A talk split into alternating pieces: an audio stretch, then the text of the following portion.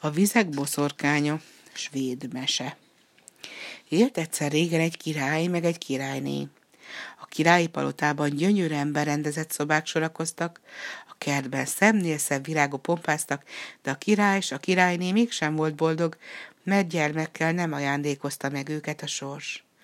Már idős napjait élt a királyi pár, mikor egy reggel hatalmas gólya szállt a királyi hálószoba ablakába, s apró kék batyút pottyantott a párkányra. Mikor a királyné felnyitotta a szemét, rögtön megpillantotta a csomagot, kiugrott az ágyból, s szaladt az ablakhoz. Hát, amint kibontja a batyut, két rózsás arcú pufók fiúcska posolyogott rá kékkel meredői közül. A királyné boldogan kiáltott fel, hívta a férjét, a szolgákat, a kormányzót, a főkamarást, és az egész birodalomban kidobolták a hercegek születését. A két fivérnek Ven és a Vett nevet adták, nagy szeretetben kényeztetve nevelgették őket, mindketten eszes, ügyes ifjúvá cseperedtek, ám a természetük igen különbözött egymástól. Ven nyugodt, jóságos ember volt, Vett pedig lobbanékony, olykor egyenesen meggondolatlan. Egy napon Vett csónakba szállt, s egyedül vágott neki a víznek. A nyílt tengerre is kimerészkedett. Eleinte békés volt a víz, ám később vihar támadt, s vettet egy szempillantás alatt a habokba döntötték a hullámok. Nagy bajba került a herceg, ám ekkor hirtelen meglátta, hogy a hullámok taraján egy öregasszony ringatózik egy csónakban.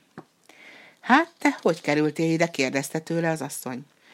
Jól esik a víz. Felfrissít, felelte gőgösen a fiú, aki nem akarta beismerni a vereségét.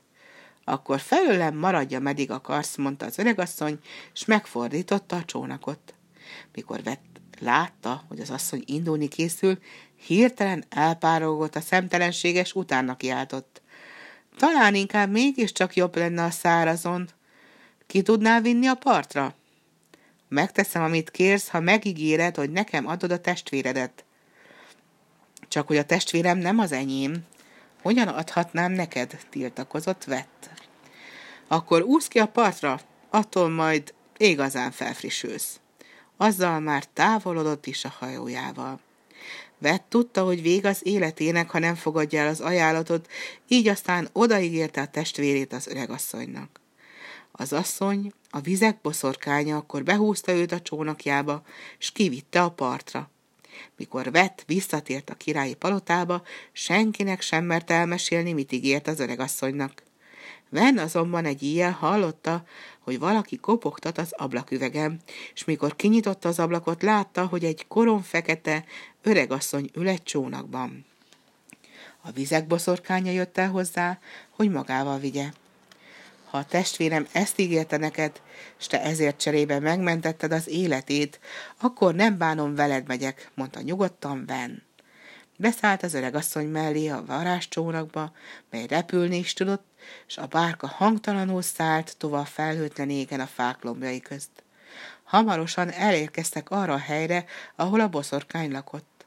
Attól fogva vennek mindenben engedelmeskednie kellett a boszorkánynak. A következő napon az öregasszony így szólt a herceghez. Íme, itt a kertem. A földjén nem terem más, csak toll. Mire visszajövök, gyűjtsd nagy halomba a tollat. Akkor beült a csónakjába, s szállt. Ven sietve gyűjtögetni kezdte a tollakat, de ahányszor nagy halomba halmozta őket, feltámadt a szél, s szalaszét hordott mindent, amit addig összegyűjtött. Ven sehogy sem haladt a munkába, pedig lassan leszállt az este, s a herceg tudta, hogy az öregasszony nem sokára hazatér.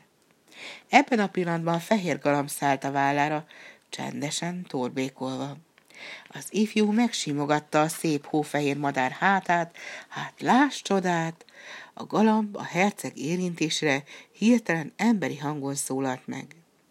Ne szomorkodj, szép herceg, segítek neked, mondta. Aztán kicsincsőrével egy szempillantás alatt összegyűjtötte a tollakat, s tökéletesen rendezett szélnek ellenálló kazalba halmozta valamennyit.